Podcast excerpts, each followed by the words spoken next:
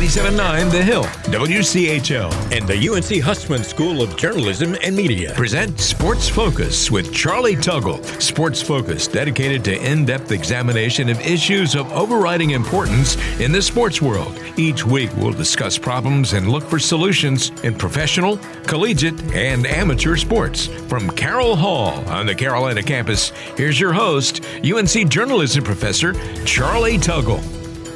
Welcome to Sports Focus. Our topic today potential changes for how college athletics is run. Our guest, Michael Cross, Assistant Athletics Director at Penn State and research consultant for a big survey that, from the Knight Commission that was released this week. So, Michael, when uh, when I saw the press release come out of the Knight Commission and I saw the numbers of people who were agreeing that something needs to happen, uh, uh it was very encouraging from someone who has been promoting change uh, for a long time. But then uh, I have to admit to you, I was a little disappointed with the return rate. Uh, do, do, are you worried about selection bias in this report? Well, it's a great question, and uh, appreciate the opportunity to be on. So let me let me speak to that. the The return rate, we've done some pretty significant statistical analysis, and the confidence interval that we can can subscribe to the research that was done is 95% with a plus or minus five percent uh, error rate. So we feel very good about the response rate and the ability to use the data to give insight as to possible directions the Knight Commission could go regarding future recommendations about how to uh, improve the college athletic environment and reform that might be needed in the college athletic environment. So, uh, you know, the response rates range from, you know, we had 66% of uh, the commissioners respond. There's, you know, we had, I believe, 21 of them. So, and all of the groups that we had uh, had at least a 20% response rate, which for this type of survey, and considering the time that the survey was done, which was during uh, the summer uh, around a lot of the things that colleges and universities were dealing with for the coronavirus pandemic. Uh, we feel very good about the response rate and feel that the, the data are quite sufficient to be able to provide insights about uh, what direction we might go. So overall, you had 362 respondents, which which is a good number. Generated 150 pages worth of uh, uh, data the big headline is the majority, a, a, good majority of those who responded are not satisfied with the current governance structure. What's the big problem? Well, that's a great that's a great question. So, uh, look, you touched upon the satisfaction piece, and you know we found that not only is there dissatisfaction, but uh, people are seeking big solutions uh, for those problems. And they're they're at the stage now where they don't want to dabble around the edges of change and change a policy here or tweak something there. I think there's a recognition that there's a fundamental problem regarding the values that are shared across college athletics. Uh, the governance as you mentioned and the finances. And within the context of the governance uh, there's a few things that drive that, you know, starting with the way the NCAA structures governance and, and gives voting power to the schools within the NCAA. There's a system in place that provides weighted voting. That weighted voting is heavily favored towards uh, the FBS institutions, the football bowl subdivision institutions of 130 schools. And even within that group, there's an even greater uh, weighted voting toward the autonomy five institutions. And those are the the power five which are more commonly referred to you know in the media uh, the acc the sec the big 10 the big 12 and the pac 12 so the way that is structured uh, those institutions uh, make up uh, about a third of the institutions in the ncaa um, meanwhile, the other two thirds of the institutions have less than half of the voting authority, uh, and the decisions are ultimately out of their hands, and there's very little that they can do related to uh, trying to take the association in a direction that they're comfortable with. And those weighted voting arrangements are based around the sport of football. Um, the NCAA's, you know, primary sport is uh, basketball. Uh, obviously, it's the biggest revenue driver for the NCAA. And the challenge that you get there is that you've got institutions who are voting in ways that are supportive of their football interests, even though the NCAA does not sponsor its championship. And you create a situation where institutions feel disenfranchised within the structure of a membership association, which by definition should consider and consider, I think, equally the membership's views across the board as as you know the 351 institutions. So lots of challenges in there. It gets into a lot of uh, details related to the NCAA's voting structure um, and the bureaucracy through which things have to be navigated. But that's really at its at its crux the challenge that people face right now. Sports Focus. We'll be right back. You're listening to Sports Focus with Charlie Tuggle. And now back to the show. Welcome back to Sports Focus. We're talking about potential big changes in uh, how college athletics is run. We're talking with Michael Cross. Michael, uh, I, I, wanted to ask you a lot, can, even in the press release and then digging down into the report, sort of a theme for me emerged, and it was the haves versus the have nots. And part of that is something that I have called the arms race. Can you uh, address both those things? I'm very happy to. So let's let's talk about the haves and the have-nots. So um, there is a range of finances across college athletics and, and their budgets that range from 4 million to 220 million, and that's across 351 institutions. So you can see, just based on those numbers alone, there is an incredible range of abilities to spend, abilities to fund, abilities to provide resources to student athletes. And so that range in and of itself uh, led to one of our key findings in the study that there are the financial differences between institutions are too great. And there's a very strong opinion that that is the case uh, across the board, that there's simply too much imbalance as it relates to those types of things. So that's the first piece I would touch upon. Um, you know, from there, where those funding sources come from is the second aspect of what ties in here. So the revenue that is generated by the college football playoff and the uh, NCAA and turned back to the institutions in terms of revenue distribution totals more than $1 billion annually. That billion dollars uh, goes to the institutions, and they're able to use those funds in a, a variety of ways. Uh, some of which go directly to benefit student athletes through things like the Student Athlete Assistance Fund. But you take all those dollars, and the difference between those two pools of money is on one side of the equation, the NCAA money is generated from basketball. Uh, but the NCAA, even though it does not sponsor the Football Bowl Subdivision Championship, also covers expenses related to that sport on a national level. So that's a challenging aspect. And I think for people who don't sponsor the sport, uh, they question why uh, those dollars are being used to fund activities that aren't really NCAA uh, championship activities. So that's one piece of the equation. The CFP and the dollars generated there are completely held within the FBS institutions. They're not shared with the other institutions. Uh, I think some people would say, well, it, they're the people who generate those dollars, and uh, so it's appropriate that they get to retain those dollars. Uh, but I'd suggest, based on what we saw on the other side of the equation with the NCAA's uh, revenue distribution and the fact that they do fund and cover uh, aspects of the CFP or sorry, FBS football, that um, the discrepancy and the difference between those two approaches is quite notable. Uh, and I do think that that's a point of concern and one of the places where funding differences start to be compounded. Without getting it, too it, heavily, it's Michael. If I might jump in, it seems like even within the Power Five, that's where the rubber meets the road. Because if somebody puts in a ten million dollar practice facility to be competitive, I have to put in a ten million dollar practice facility. If someone well, offers really... indoor volleyball courts, I have to put in a lazy river to be competitive uh, in recruiting?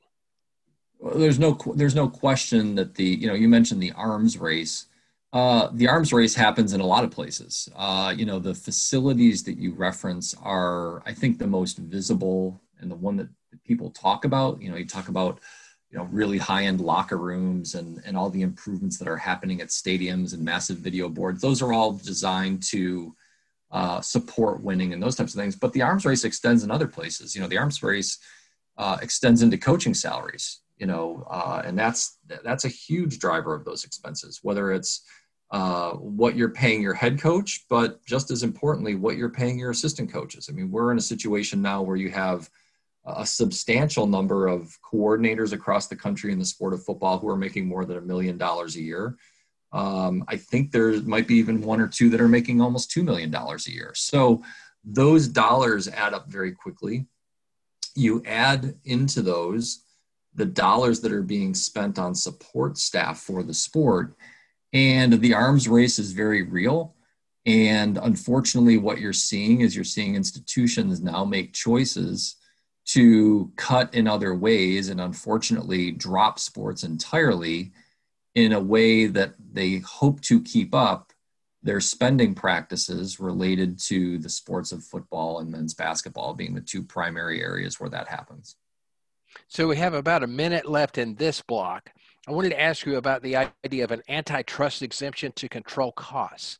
It's why would we need an antitrust exemption? Is it because colleges and universities can't control themselves? Well, it's a great question. Uh, you know, it, and it's something that the study looked at. Uh, in fact, two thirds of the respondents in the study indicated they were supportive of uh, seeking an antitrust exemption. And in fact, 80, I believe 81 or 82% of the Autonomy 5 were interested in seeking an antitrust exemption. And what it goes to is the issue that we were just talking about, which is how do you create an environment where you can control your expenses. And one of the primary expense areas is um, coaching salaries. So, the extent to which you're able to come to an agreement about what a coaching salary might be uh, and put in place ways to uh, limit those expenses. Uh, athletic administrators are, are simply saying, look, we, we lack the ability to do this. Um, and the reason they lack the ability to do it is because uh, of the competitive nature of sport. Uh, and ultimately, you're judged on wins and losses. And I do think uh, there is a correlation between what you spend and the ability to be successful. Those resources allow you to have nicer facilities, as you referenced, and ultimately allow you to allow you a legal way to limit uh, those expenses, is what people are seeking.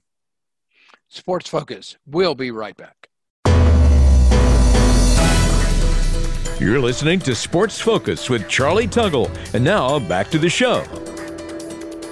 Welcome back to Sports Focus. We're talking about potential changes in how athletics is run the, on college campuses. And we're talking with Michael Cross. So, Michael, uh, in the final block here, I want to get into the three alternative models. Number one, separate FBS football from everything else. What would that do? Well, so let's let's I want to be clear about what that means first and foremost. So separate it's this is separating the sport of FBS football. Uh, and what it would do is it would create an environment where the sport itself would establish its own membership criteria, would fund its operations through the college football playoff or other fees, uh, determine its own revenue distributions, and it would oversee the regulatory functions about compliance and athlete safety that are specific to the sport. And you know, right now, each of the 130 FBS institutions are you know part of the the arrangement we currently have, and those schools would have a choice to either move outside, move their football program outside the NCAA to a non-NCAA football only entity, or um, you know stay within the NCAA and move to the FCS championship level. So that's the that's the thought process behind it. And really, what this does is it allows football to make decisions for itself in ways that are going to be helpful to the sport and beneficial to the athletes in that sport.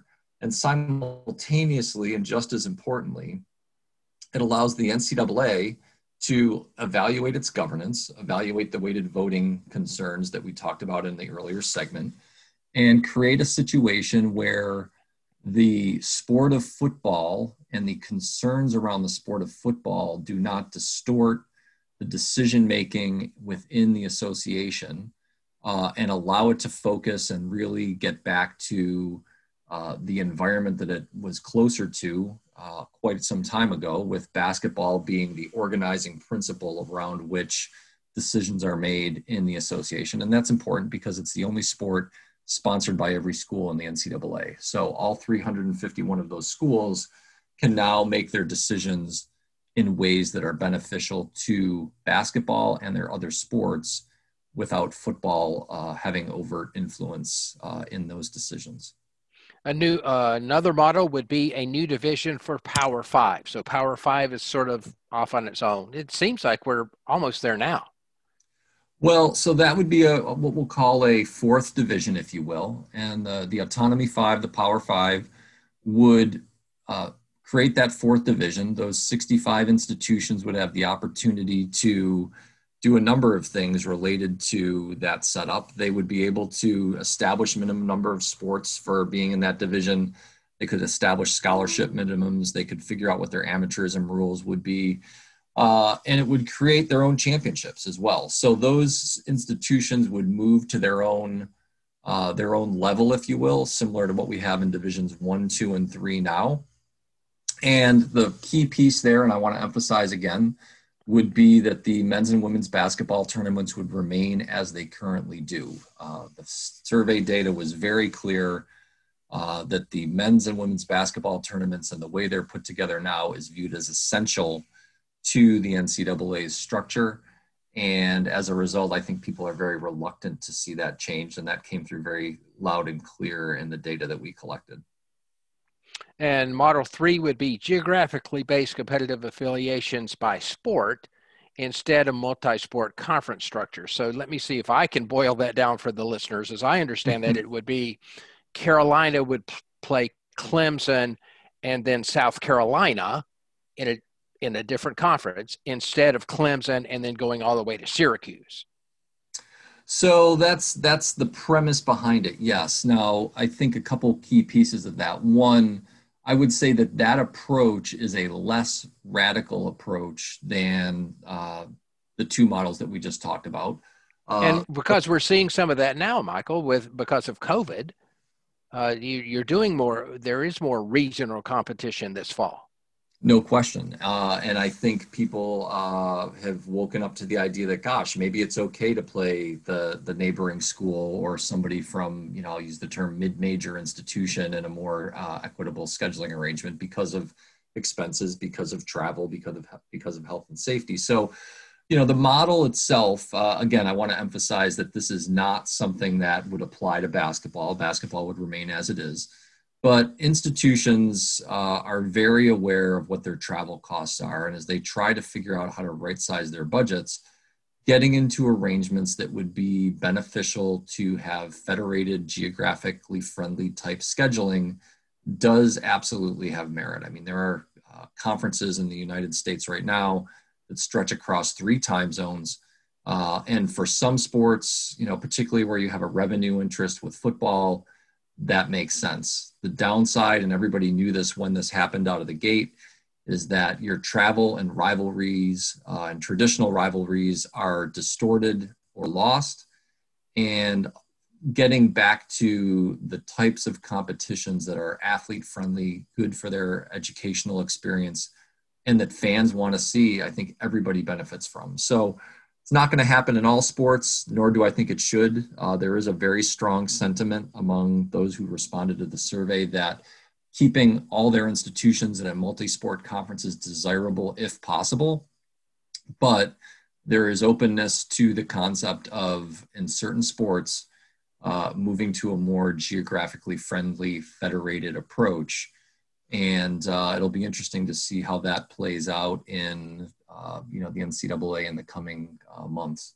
And that does it for this edition of Sports Focus. Thanks to our guest, Michael Cross. Thanks also to producer Chip Sweeney. And as always, thanks to you for listening. Cheers.